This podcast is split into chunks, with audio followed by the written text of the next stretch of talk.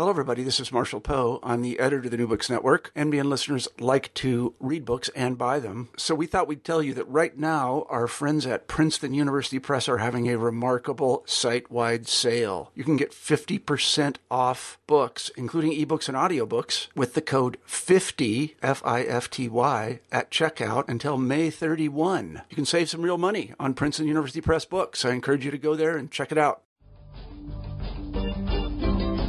Welcome to the New Books in Philosophy channel of the New Books Network. My name is Robert Talisse. I'm professor of philosophy at Vanderbilt University. I co host the channel with Carrie Figdor. Today, my guest is Professor Anthony Simon Laden, who will be talking about his new book, Reasoning A Social Picture, which was just published by Oxford University Press. Tony Laden is professor of philosophy at the University of Illinois at Chicago. We typically think of reasoning as a process that occurs within an individual mind aimed at demonstrating the correctness of some proposition. We reason, that is, in order to figure out what to believe so that we may then decide what to do. Reasoning, in this sense, has as its objective its own termination we reason in order to reach a conclusion. And once a conclusion is reached, reasoning is no longer needed.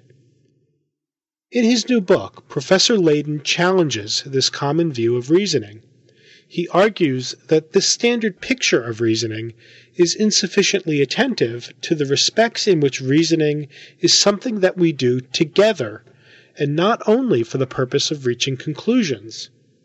That is, we reason sometimes in order to structure and shape our relationships with others. On this social picture of reasoning that Laden develops, reasoning is a matter of exchanging invitations and proposals in an ongoing interaction among persons who share a common but evolving space of reasons. In the course of drawing his social picture of reasoning, Laden addresses a broad range of topics in philosophy of language and mind, ethics, and social and political philosophy. The result is a highly compelling and deeply engaging exercise of philosophy. So we turn to the interview. Hello, Anthony Laden. Hi, Bob. How are you today? I'm very well. How are you? Oh, I'm doing fine. Thank you so much for joining us today on New Books in Philosophy. Well, thanks for inviting me. I'm looking forward to it. Excellent. So today I am talking with uh, uh, Tony Laden about his new book, Reasoning, A Social Picture, which has just been published. I mean, I think published within the last couple of weeks uh, with Oxford University Press. Now, this book attempts, um, in under 300 pages, I should add, to displace a standard and I think philosophically familiar view of reasoning and suggest an alternate picture of reasoning as something that is intrinsically social. So Laden's ambitions in this book are high, and uh, I'm happy to say that uh, the level of achievement is high as well in the book. Uh, this is a thoroughly readable and compelling book, um, and it speaks to uh, core issues in a range of philosophical areas that are not frequently brought together, including philosophy of language, argumentation theory, and philosophy of logic, ethics, social philosophy. There's interesting things that uh, Laden says about uh, the nature of the self, uh, and so on. Um, so there's obviously in this book uh, a, a, lot to discuss.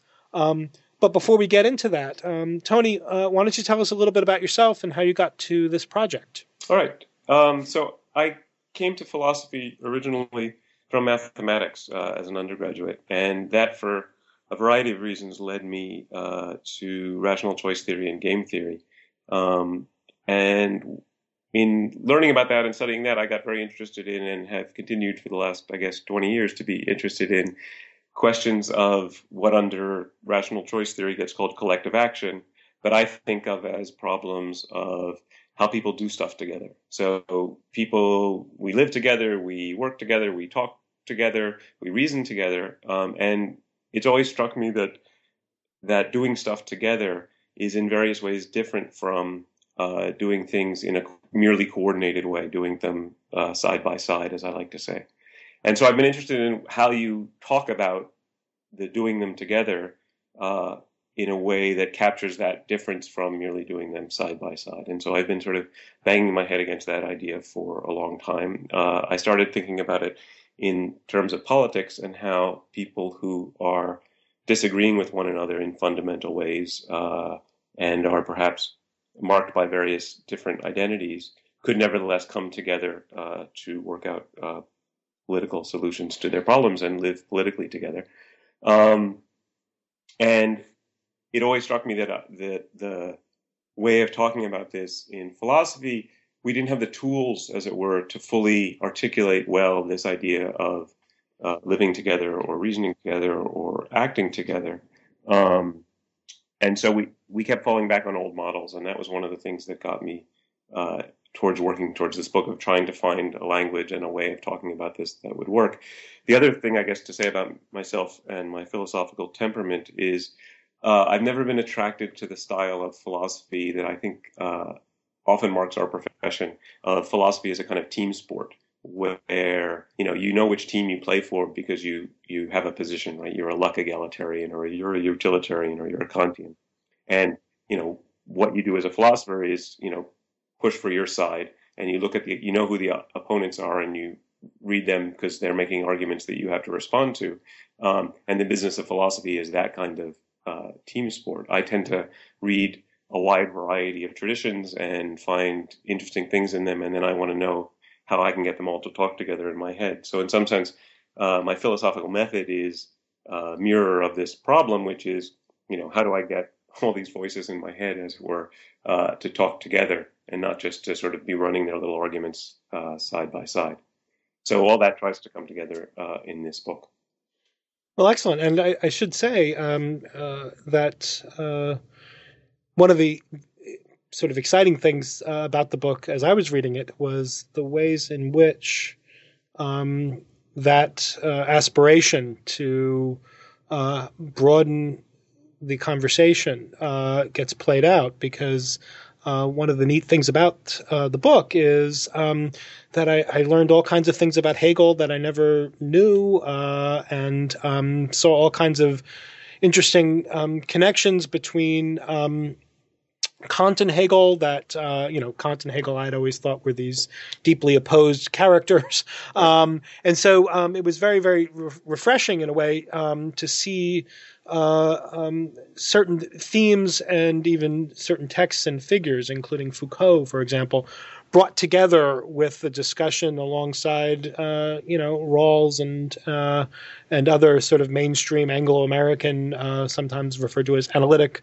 mm-hmm. philosophers. So uh, I, I, commend you for that. That that I thought was a very very nice feature of the book. Um, so to pick up then on the the sort of methodological stuff, I wanted to to sort of begin in talking about the book uh, about. Um, well, wanted to start talking about at least one feature uh, of the book that um, caught my eye. Um, and um, so, listeners to this series of podcasts, uh, I should say, might have noticed uh, that there have been now three or four um, interviews with authors of various books that have had in common um, a kind of heightened sense of attention to Jane Austen uh, and her novels. Um, and um, uh, this is a coincidence, uh, I should say. I have no special interest in Austen, um, you know, apart from the interest anybody else would have.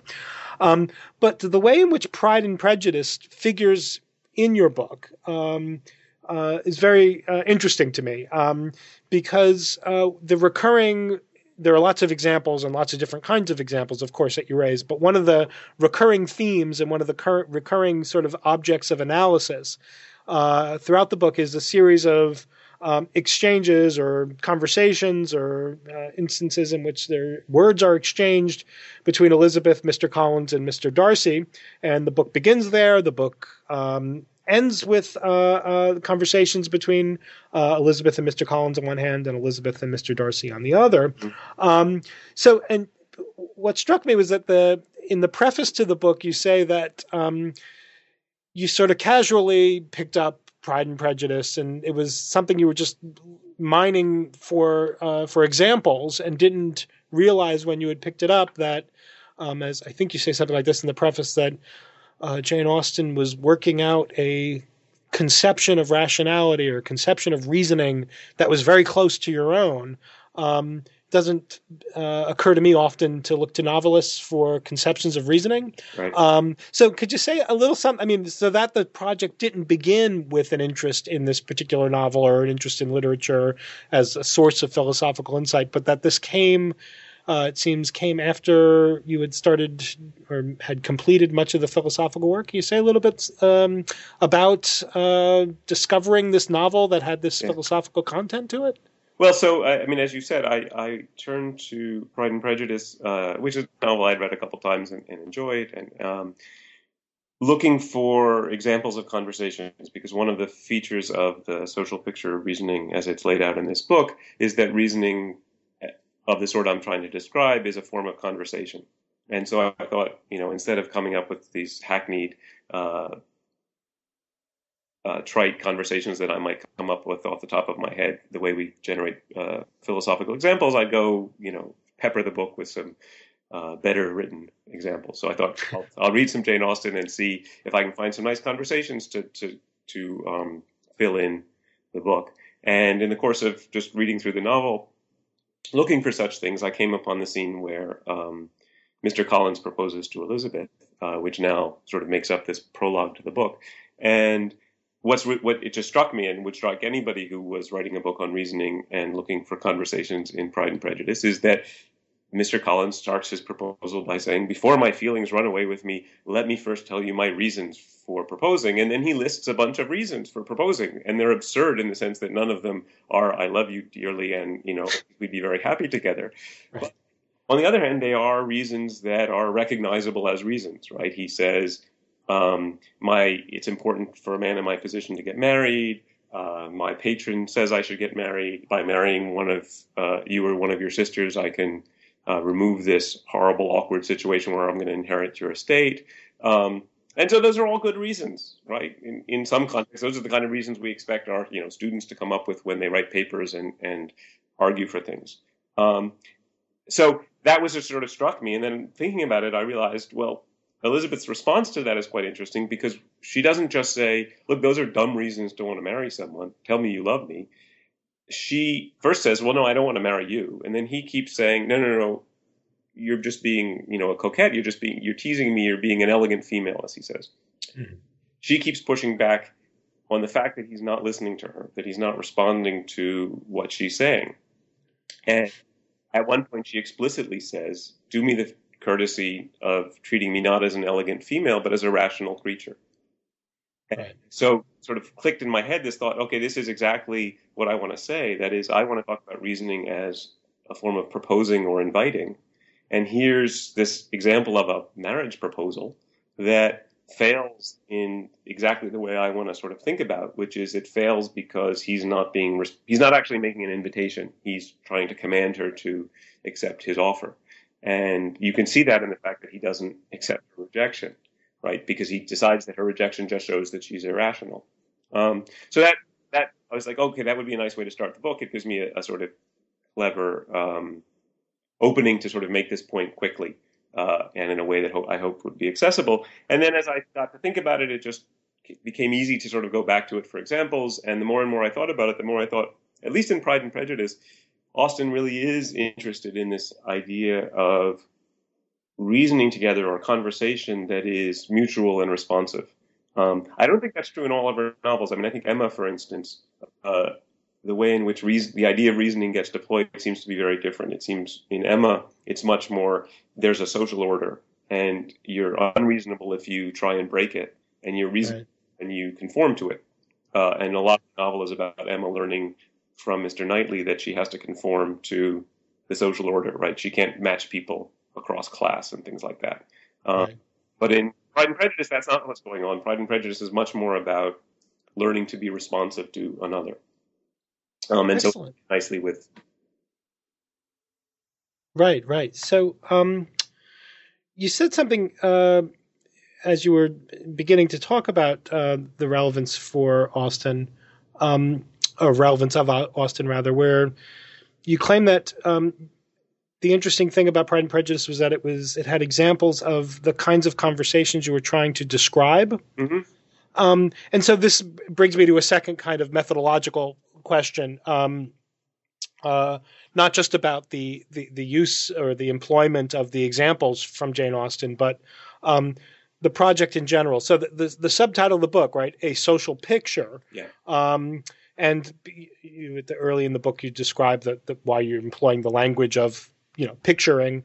Um, and the, uh, the, the famous Wittgensteinian, you know, the picture is holding us captive is is, is a figure that comes up um, a couple of times in the book. So, uh, could you tell us something about the philosophical sort of payoff of thinking about reasoning and thinking maybe more generally about philosophical accounts as a, a kind of picture a kind of picturing of something?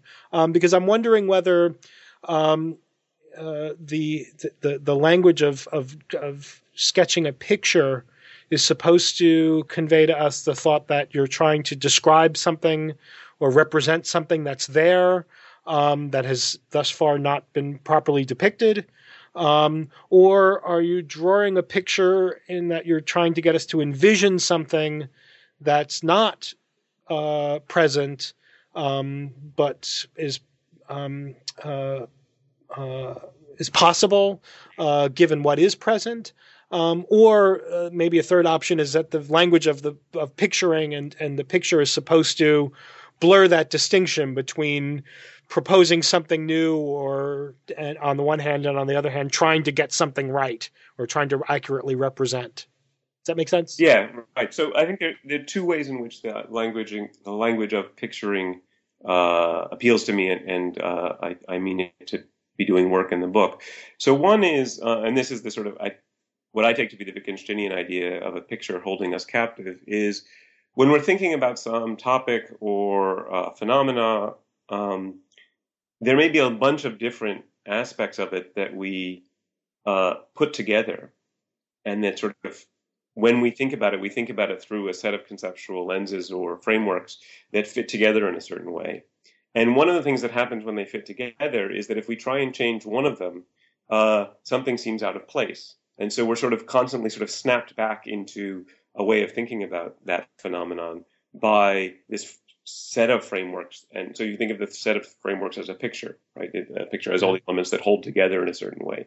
And if you change one of them, the things go off, right? So there's a kind of built-in um, pullback that, that pulls you back into thinking the way the whole picture works. Um, and what that means is, in the case of reasoning, is if you take the very ele- various elements of what I call a standard picture of reasoning that we'll, we'll get into later, I imagine. Um, if you try and change one of them because you find it somehow unsatisfactory or it runs into some problems you're trying to avoid, it's really hard to hold on to that one change because the picture keeps pulling you back. And it's oftentimes when you try and explain it to somebody, they don't buy it because they pull you back with the picture.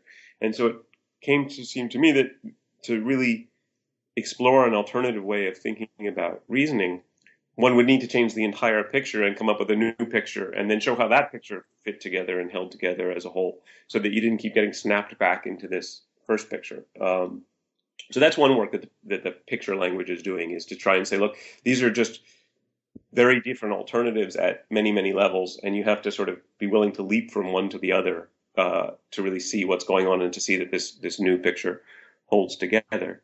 Um, the other thing that I think picturing is doing is, as you said, sketching a possibility. So I think of the work of the book um, in some sense as a work of reasoning in this social sense, which means that um, it's an invitation. And it's an invitation to see a possibility, right? So it's an invitation to engage in a kind of activity. I say, look, there's this thing we might do together, which I'm calling reasoning, and it has these various features we'll talk about. Um, and it seems to me that it offers all kinds of great, interesting, exciting, valuable possibilities of uh, living together. Um, and I hope you'll join me in doing that. And this is what it would be to do it. This is what we have to do to do that. Do we do it now? Sometimes, not very often. Um, we often get held back by this other picture. Um, I don't see anything about doing it that would, you know, uh, which would be impossible for us to do given, you know, basic psychological facts about human beings and human societies.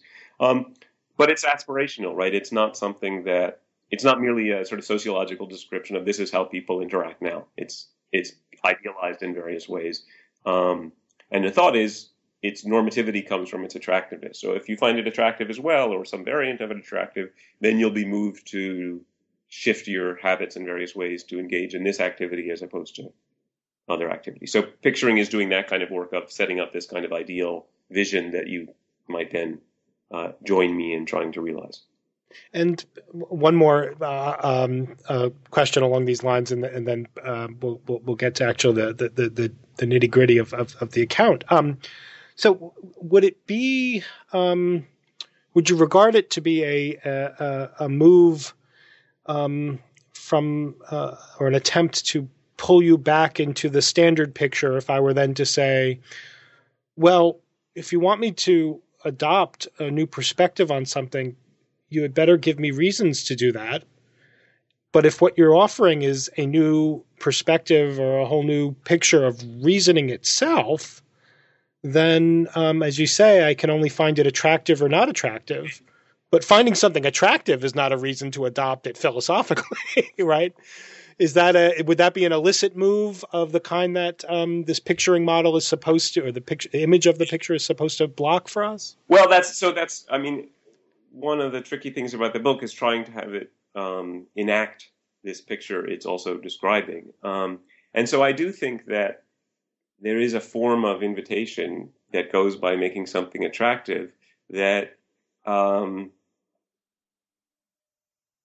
offers you reasons to adopt it, to, to accept the invitation. Um, and that what you're doing in accepting it is regarding it as giving you reasons to accept it. Um, that sounds a bit circular, and it certainly does from the, the standard picture. And so part of what has to happen for that to be a reasonable kind of move to make as a philosophical move uh, is the shift from the standard picture to the social picture. But on, on the social picture, there is this idea that I could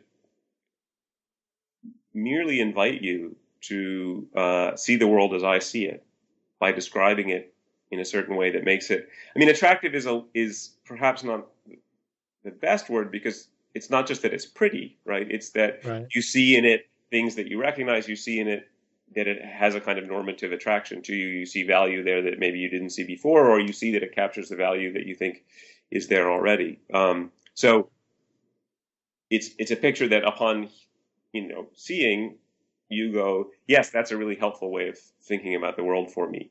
Um, and I actually think, I mean, the more I've thought about this and thought about trying to do philosophy this way, there's a sense in which that's really all philosophy ever does, right? I mean, we like to think that our arguments are coercive, and if we have good reason for what we do, you know, then other people will just sort of bow to the force of the better argument. But of course, they don't do that, right? right. I mean, they have to find the argument attractive. They have to find the argument compelling, which roughly means that they see value in it and see what it's saying. Um, right? That's the kind of authority we have as as uh, philosophers, and so this is, as it were, uh, just owning up to that fact. Right, excellent. Um, so let me now ask about the, the actual sort of uh, nuts and bolts. Um, so uh, even as we've just been talking about it, the the the sort of core of the of the book um, uh, is revolving around um, this contrast, we might say, mm-hmm. um, because it's not clear whether it's actually a disagreement, right? Uh, it's a contrast between two different ways of seeing uh, or two, two, different ways of envisioning um, a, uh, the possibilities within human practices, right? Let's put it that way, if that might be helpful. Um, and so it's the the standard picture of reasoning, uh, and then your alternate picture, uh, the social picture.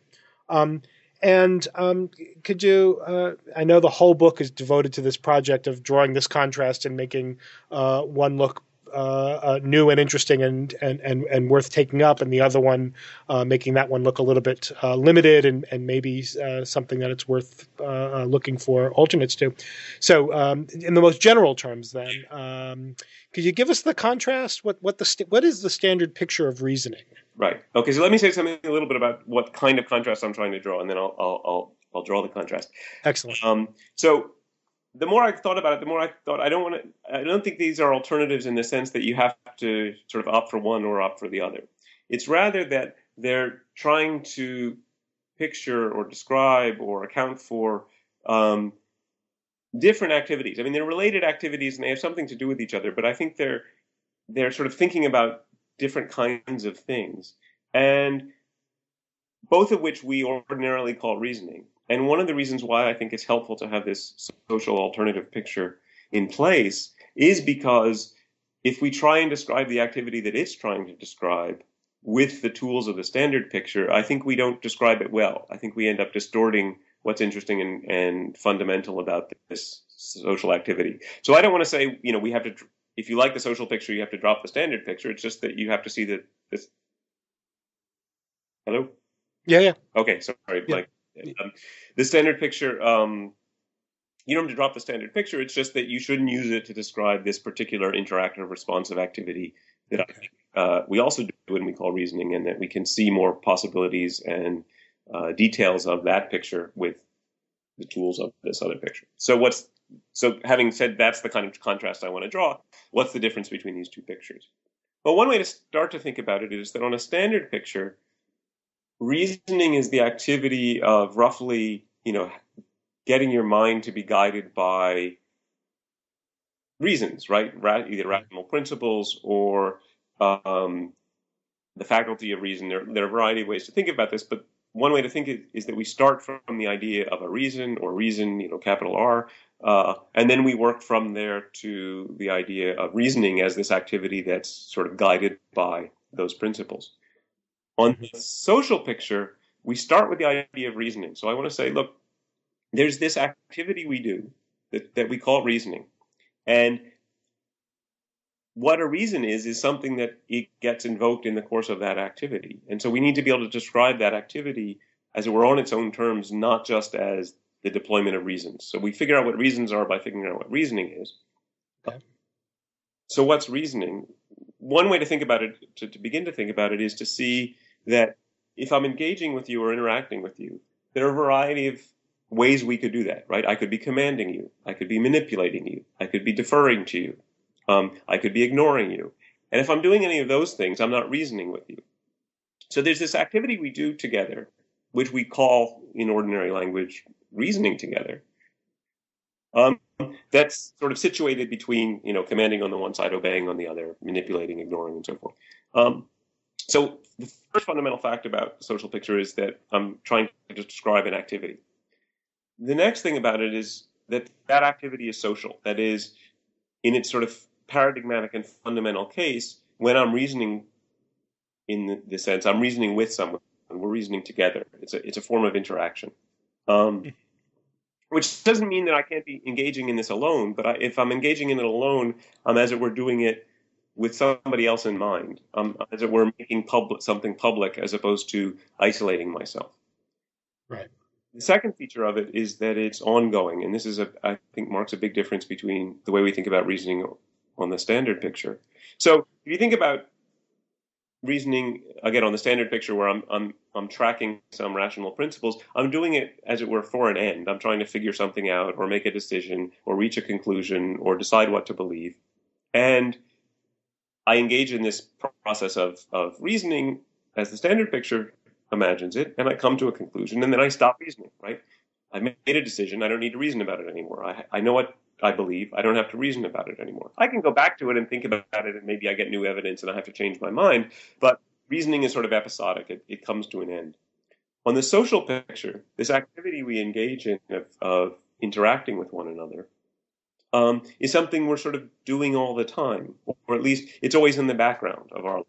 So it's just, it's the way we live together, right? Is being right. responsive to one another, listening to one another, uh, and otherwise sort of interacting in this way. So reasoning is an ongoing activity. It never ends on the on the social picture. It's just something that's always going on.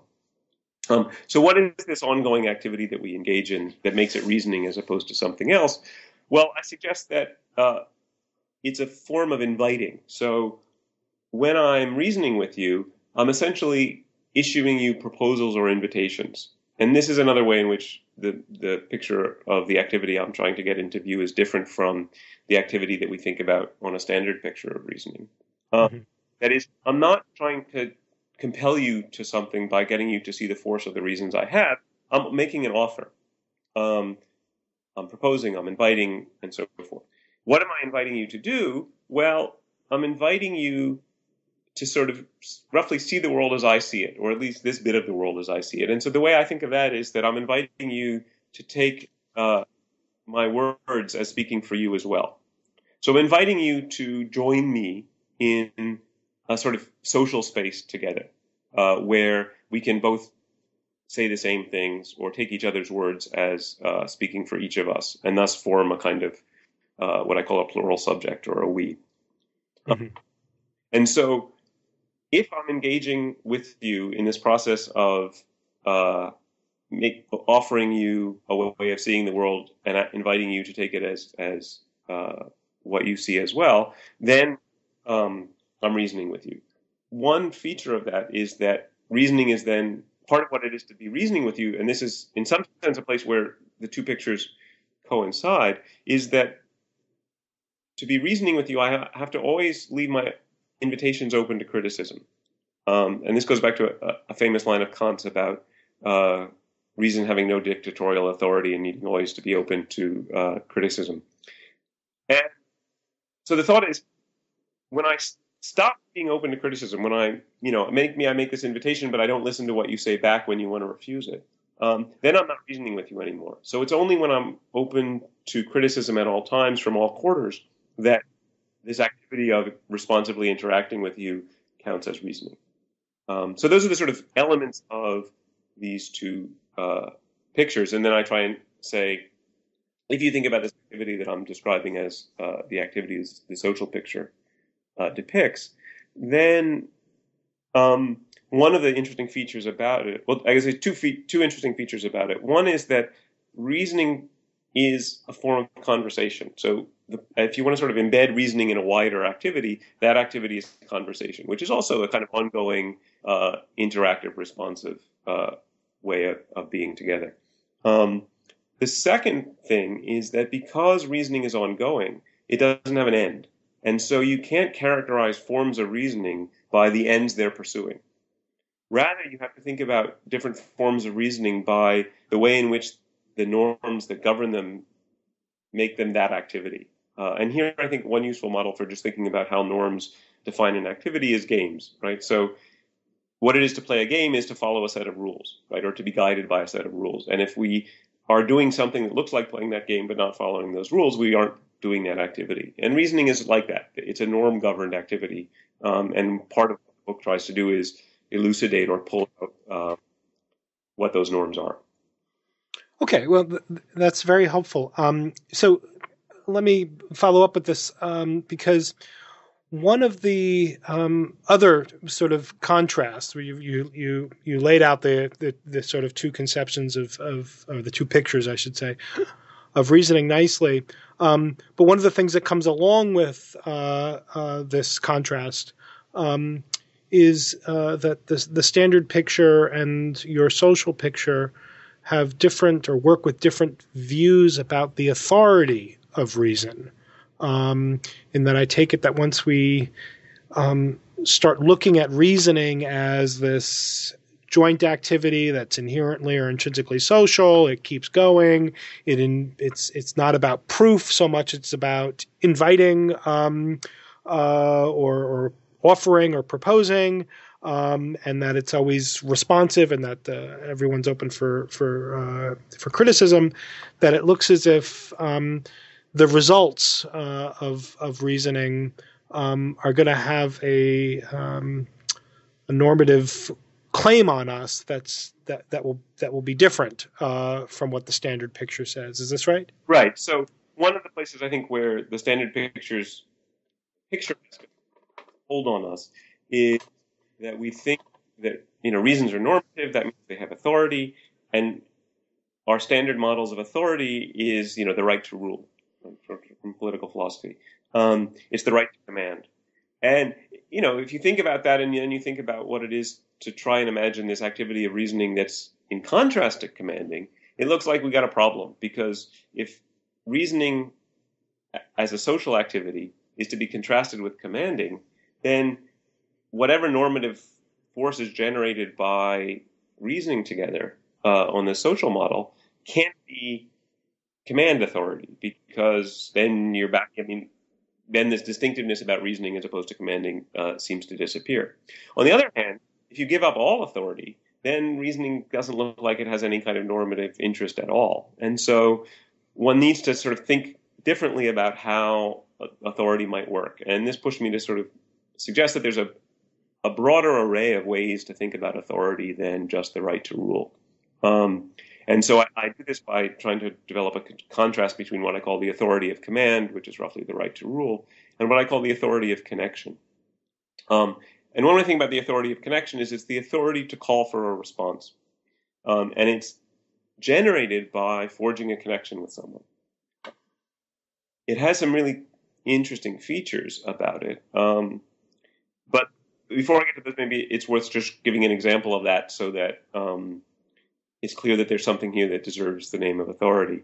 Uh, think about a case of two people trying to decide what to do, and one of them makes a suggestion to the other. You know, let's go for a walk this afternoon. Let's clean up the apartment. It's a mess. Um, that's, you know, you can say that as a command, right? Uh, you know, when you tell your toddler we're going out for a walk, it's not a you're not opening a, a negotiation or a deliberation. You're just making a command. But you could also make it as a suggestion, right?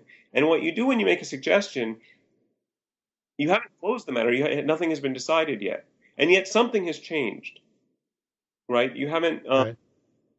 The person can't just walk away. Uh, and you need a certain kind of uh, basis to make the suggestion, right? Somebody can't just walk up to me on the street and say, "Hey, let's go for a walk together," or "Let's clean up my apartment; it's a mess." so you need a certain kind of standing, or what I call a credential, um, to to make a suggestion or issue an invitation. And in, in, inviting someone, you change a kind of normative environment, right? There, what what they do in response to it now has a different meaning.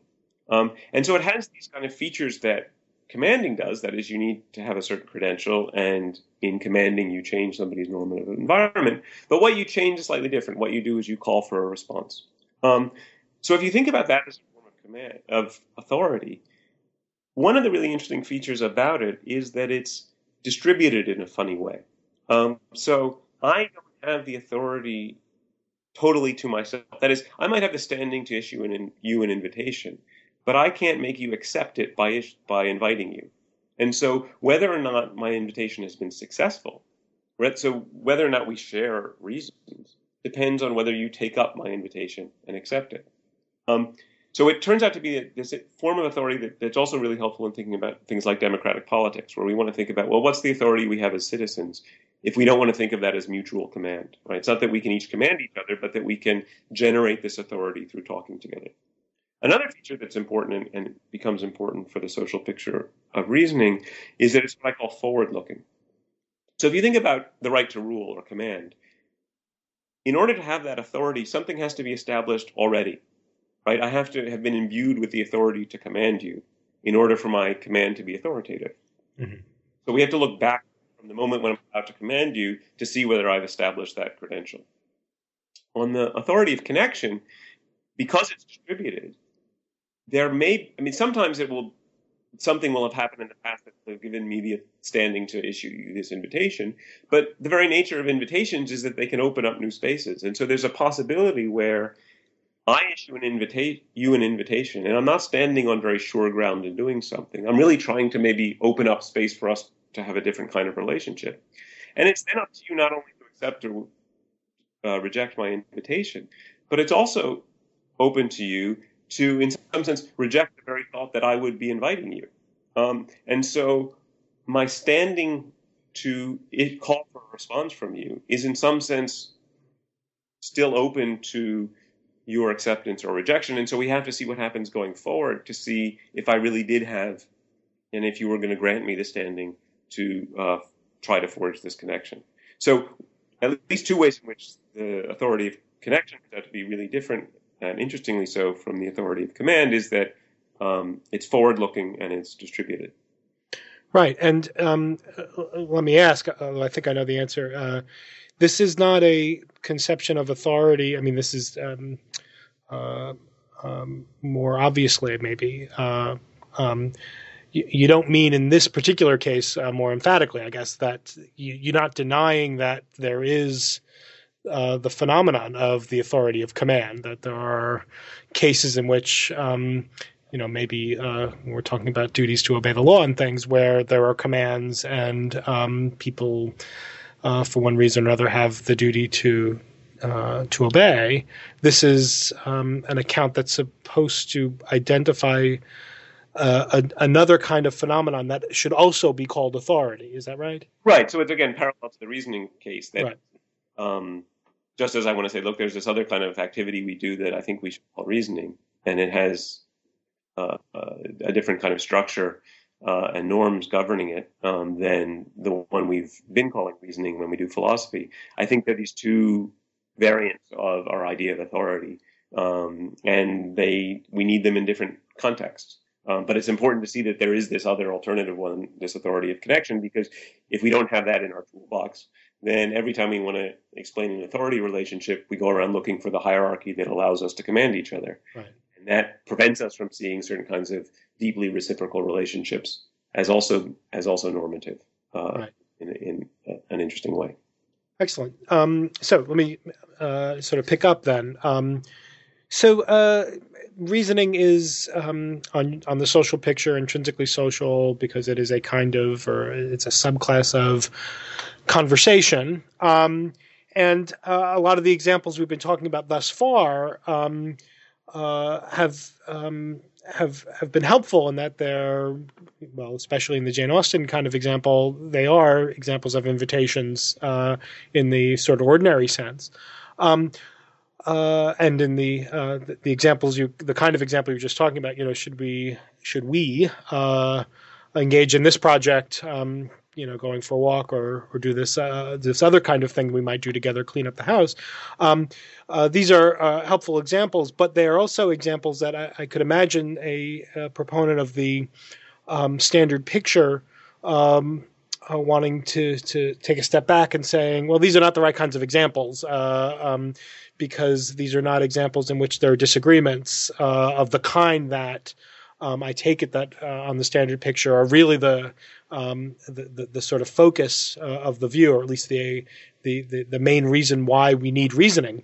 Um, so part of the book and a, a, a, nice chunk of the book, in fact, is is aimed at trying to talk about these kinds of cases in which it looks as if we need reasoning uh, precisely because um, there's uh, some kind of disagreement or um, conflict uh, afoot, and you call you you call this uh, specifically engaged reasoning, where the invitation that is being issued is um, not simply one to uh, which I'm asking you to see the world uh, in this new perspective, but maybe even to see the world from the point of view or from within a perspective that you are as you are um, presently, uh, not inclined uh, uh, to want to see it from.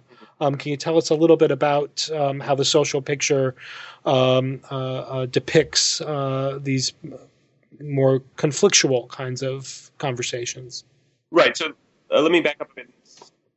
In the book, there are three kinds of activities I, I discussed that are sort of, I think of as sort of narrowing or tightening the norms governing the kind of interaction that go on the widest level is, is conversation, sort of casual conversation. And I say, you know, to be conversing with someone, there's still norms you have to follow, and they fall into roughly three categories. They're norms of intelligibility. I have, I can't just be spouting nonsense to you. I have to speak to you in a way you can understand. Um, that's for me uh, with some ideas in Wittgenstein and Cavell about uh, it's not just that you understand what my words mean, but you understand the weight of what I'm saying. Uh, so you understand why I'm saying it, which involves understanding a certain text. Um, and part of conversing with each other is make ourselves try to make ourselves intelligible.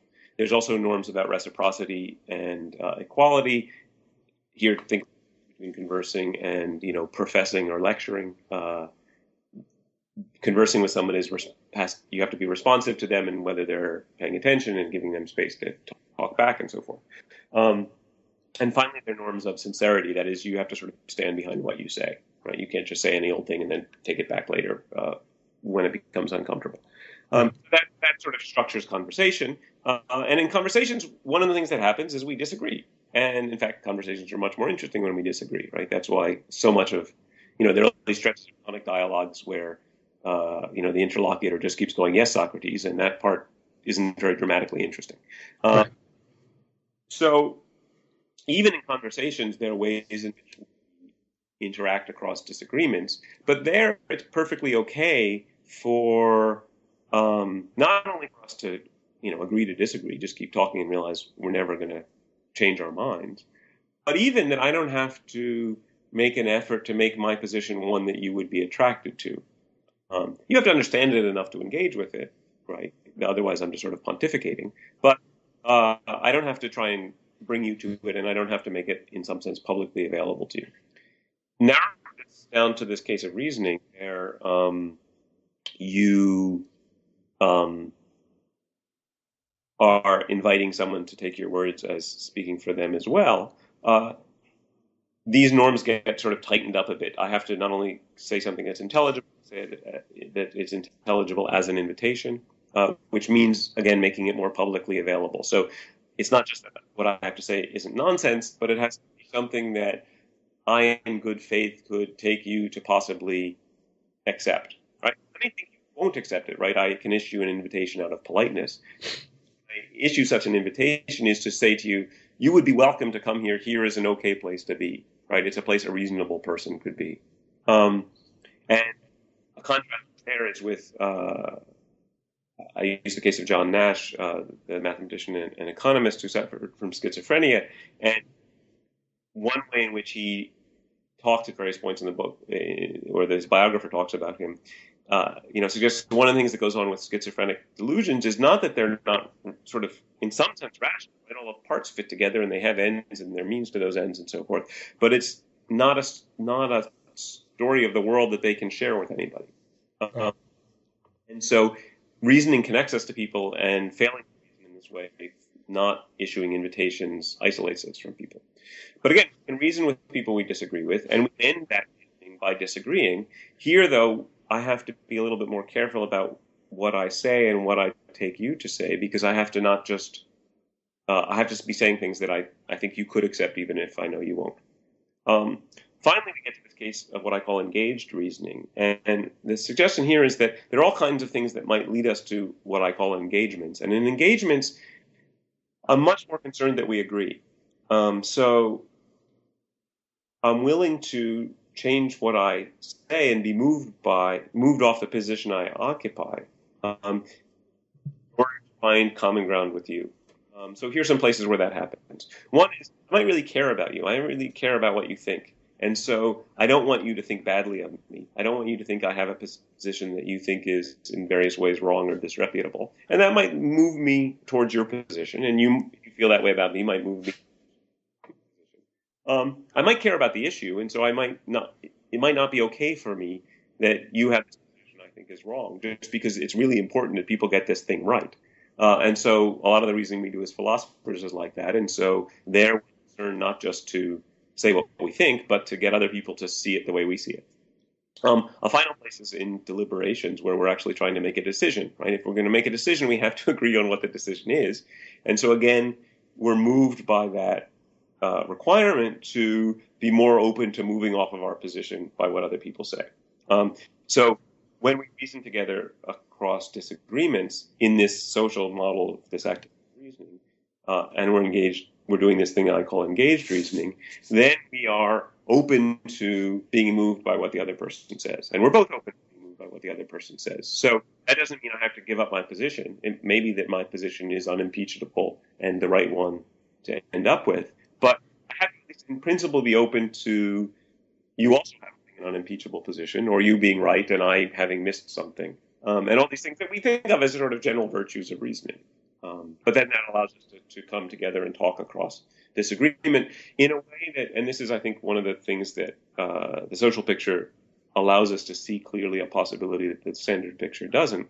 Um, if we disagree about something, and yet we take each other to be reasonable and reasoning with one another, um, there's a way in which we can interact that um, as it were, increases our reasonableness. Whereas on the standard picture, I think one of the things that happens is if I have a position and I think it's unimpeachable, and you just can't see it, I'm pushed eventually and sometimes rather quickly to the thought that, well, you're just irrational, right?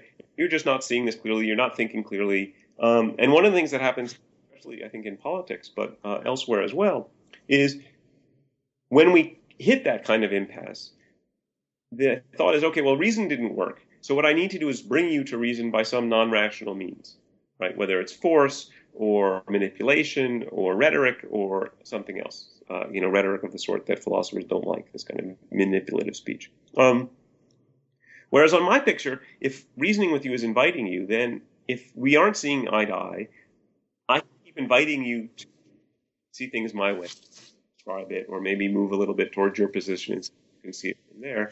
And so if I find that what you're doing isn't quite yet reasoning because you're just sort of stamping your foot and staying where you are, the way to bring you to reason is not to sort of force you there, not to go but to keep reasoning with you, to keep inviting you. And so reasoning becomes a way to bring people to reason, which uh, I think is something we give up on too easily on the standard picture.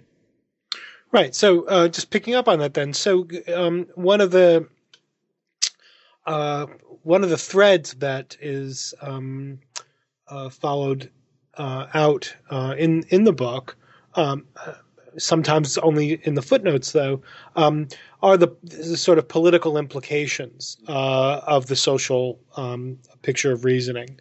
And um, this is uh, stuff that comes up later in the book.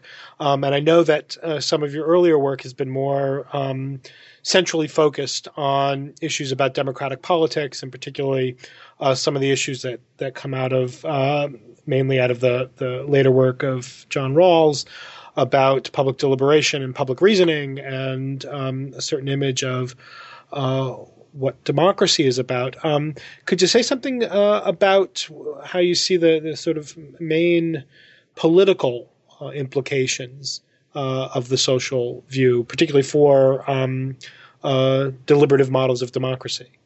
Right. So I think one of the ways in which deliberative models of democracy have sometimes uh, run into certain kinds of walls uh, in in imagining uh, democratic possibilities and what what democratic politics can be is precisely that they've thought about deliberation within this this standard picture, and that meant that delib- deliberation is much more like negotiation. We each have our positions, and you know, deliberative Democrats don't say we just pull from our interest group, right? We we exchange reasons, right? So there's that. They're attempting to get past that that basic uh, interest group model of, of uh, democratic politics. But it's still the case that um, if you're thinking about liberation as a form of reasoning on the standard picture, um, you're focused much more on the, the articulation of the grounds of your as the thing that happens in deliberation. Um, and you lose sight of issues of um, responsiveness and receptivity and listening to others that strike me as just as important in uh, imagining what democratic politics might be. Um, so to move further away from this uh, model of you know clashing interest groups uh, towards a picture where we're trying to do something together, even if we disagree, right? So we can have these fundamental disagreements, um, but we regarding each other as citizens is something like regarding each other as not only people we have to live with together, but people who, from whom we can learn, right? So if I engage in a kind of democratic conversation, one of the things I can, I think, ought to move me, and this is, I think, easier to see if we think of democratic conversation from within the social picture, is, you know, my fellow citizens have things to teach me. And if they take positions seriously, I go wrong if I just dismiss them as clearly nutcases because they disagree with me, right? And I think a lot of democratic, democratic politics uh, becomes divisive and and um, devolves back into something like an interest group tug of war because we don't make the kind of effort to listen to uh, what people who disagree with us say. And so we eventually end up just saying, look, I have all the reasons on my side. I've thought about this a lot. I'm really smart. Um, I'm a philosopher. And, and uh, you know, I've defeated all the objections to my view. And so anybody who disagrees with me has got to be irrational or unreasonable or motivated by some unseemly uh, practice. And so the kind of democratic view you get working from this social picture, uh, I like to think of as conversational democracy, just to give it a name other than deliberative democracy. But um, it's you know of a piece with deliberative democracy, but I think pushing further some of the insights that that push people away from interest group democracy to deliberative democracy. Right, excellent. Um, so uh, then let me ask this sort of um, uh, question that comes up uh, towards the, the very end of the book, maybe in the last chapter. Um, and again, just assuming for the moment uh, uh, the position of the proponent of the, the standard picture. Um, I could imagine someone saying, well, look, uh, Tony, what role do the more formal aspects of reasoning uh, as we teach them in our logic courses or even in uh, critical thinking classes. Uh, what role? What role is there in the social picture for, um, you know, standard kinds of fallacies? Uh, you know, we we we if we look at actual human interactions and human conversations, and even conversations where it looks like there's disagreement, and uh, maybe even conversation where there's disagreement and uh, um, sincere interest uh, on the part of the parties to to hear each other. We can still detect all kinds of failures of reasoning in uh, a formal sense. So you know they commit the standard ad populum fallacies, or they affirm consequence, and all kinds of other things. Um, these uh, clearly have to be acknowledged as failures of reasoning, but they look um, they look like the sorts of things that are are, are, are not so easy to, to read off of actual conversations, but um, that their authority, we might even say, looks to us a little bit more like the authority of command rather than the authority of connection. What role uh, uh, in your picture do uh, these more formal aspects play? Right. So I think there's sort of two answers to that question. You can think of them as consistent ambitious. Second one is, well, since I'm not trying to replace the standard picture with the social picture, there's plenty of room for, uh, you know, the standard stuff about critical thinking and logic and the rules of reason of that we find on the standard picture in ordinary human activity. Right? We're trying to figure. Sometimes we are trying to figure stuff out and get it right and draw conclusions and figure out what to believe. And for that, the activity that we probably want to be using the activity of reasoning described on the standard picture. Uh, so I don't want to say that we shouldn't be doing that. That's an important human activity, and, and logic and the rest of it has its role to play there. At the same time, I think there is a role for, and this is the ambitious part of the answer, is a role that logic and the principles of logic and the principles of instrumental reasoning and so forth, these sort of very, what seem to be sort of fundamental central aspects of reasoning, um, uh, understood on uh, the standard picture, they have a role to play in the social picture. Um, it's a little bit complicated to sort of get at it. The way to think about it is something like this. Um, there are two ways in which I might invoke such a principle in our reasoning together. One is it can be a ground for criticisms, right? So I I hold to the standards of logic. You know, I, I took my Logic 100 class know about these uh, basic logical fallacies. And so when I'm talking to you about something and you commit one of them, one of the ways I criticize you is pointing that out to you. Uh, and, you know, if I'm lucky, you also understand that that's a problem and respond to it uh, by changing what you say.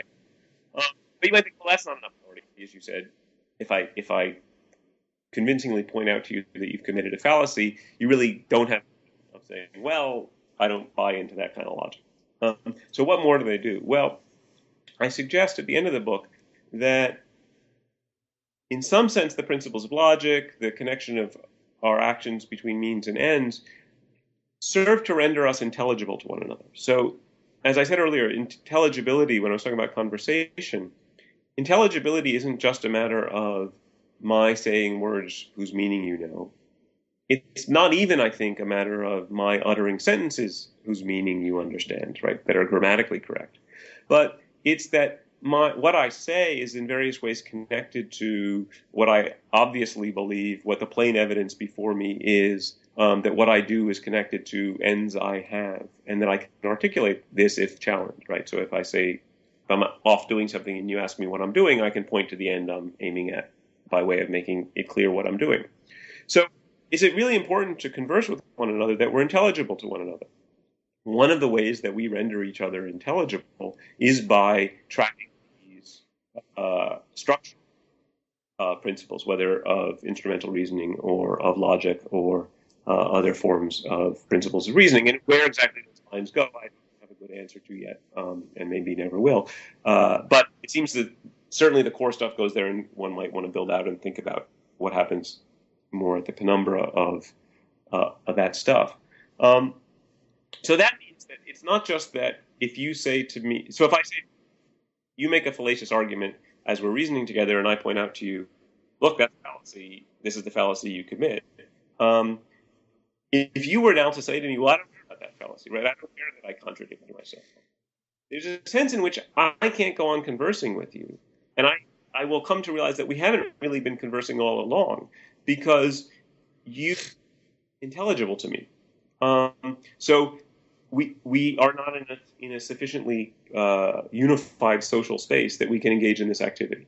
Um, what we do about that, that's another question, and philosophy may not help us get an answer to it. Um, but the so the, the force, the normative force of these core principles of reason on the social picture comes from their being the way we render each other intelligible. And I think one of the interesting things there is that I think that actually nicely how we actually use those principles and when we use those. And they don't actually work when um, they don't help aid intelligibility, right? So if I challenge something you're doing and you cite the end you're pursuing by doing it, that may not have been the thing I was confused about. And so the mere fact that you can advert to a means end relationship between what you're doing and what you're aiming at may not answer my challenge because my challenge may not have been I don't understand what you're pursuing. It might have been I don't understand why you're violating this norm. Um, so the value in actual reasoning of pointing to things like uh, principles of instrumental reasoning, principles of logic, depends on them serving to render each other intelligible to one another. Um, but since we really, really need to be intelligible to do all these things, they have force that um, merely uh, pointing to some piece of evidence or some belief or some suggestion uh, don't have. Excellent. Um, so one more uh, uh question. Um, uh, you've been very generous. So, um, and this just goes a little bit beyond the book. Um, so, uh, if if if if you want to give the short answer or a short answer, that's that's totally fine. Um, but I was I was wondering if the social picture might not have some uh, troubling, maybe even um, implications in epistemology. So, um, if we uh, think some version of the thought that um, I ought to believe on the basis of good reasons or the best reasons that I uh, have before me or reasons that are sufficient and that I, I fail somehow uh, at my cognitive duty or I fail somehow at doing what I ought to do uh, cognitively if um, I don't uh, base my reasons, uh, sorry, base my beliefs on my reasons,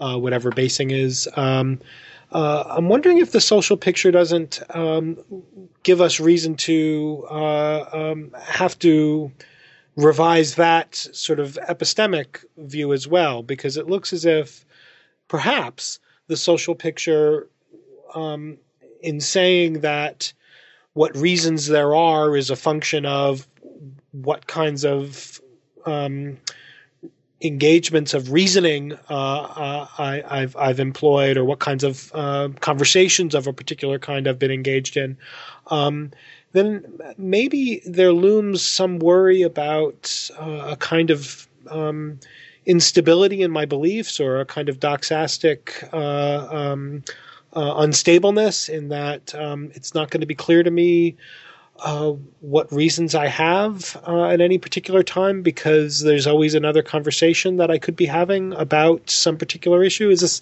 this is I, I know kind of inchoate at the moment, but uh, I'm wondering if if there's some worry or, or some implication for uh, epistemology and all of this, and particularly about um, you know doxastic responsibilities and this sort of thing.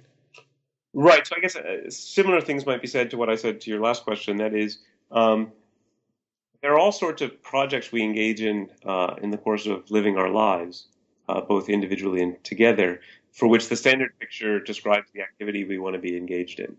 Um, but it would be really strange if that uh, picture completely divided from the activity I want to talk about. Um, that is, if living together, as it were, was something we did in, in a kind of fantasy land that we created, we collectively built up as we needed it, um, and then making decisions and, and forming beliefs and whatever was rooted in some idea of reality and, and the constraints it puts on our beliefs, um, human life wouldn't look like it does now. So clearly there's some connection between them and they constrain each other in various ways.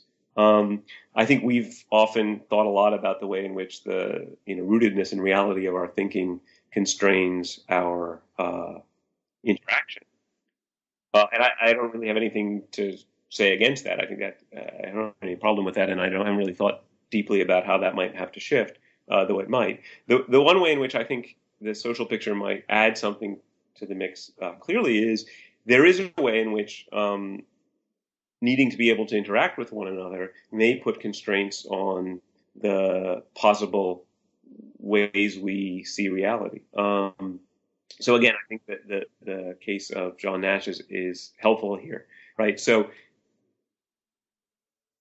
he had a, you know, these delusions about what was going on in the world and what he was being told to do.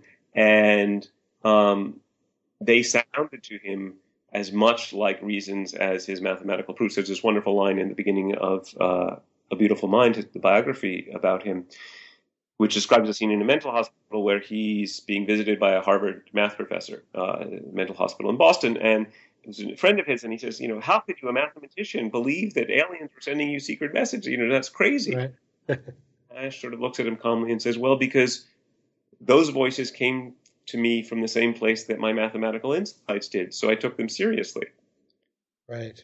And myself, one kind of reasoning leads you to see those two things as the same.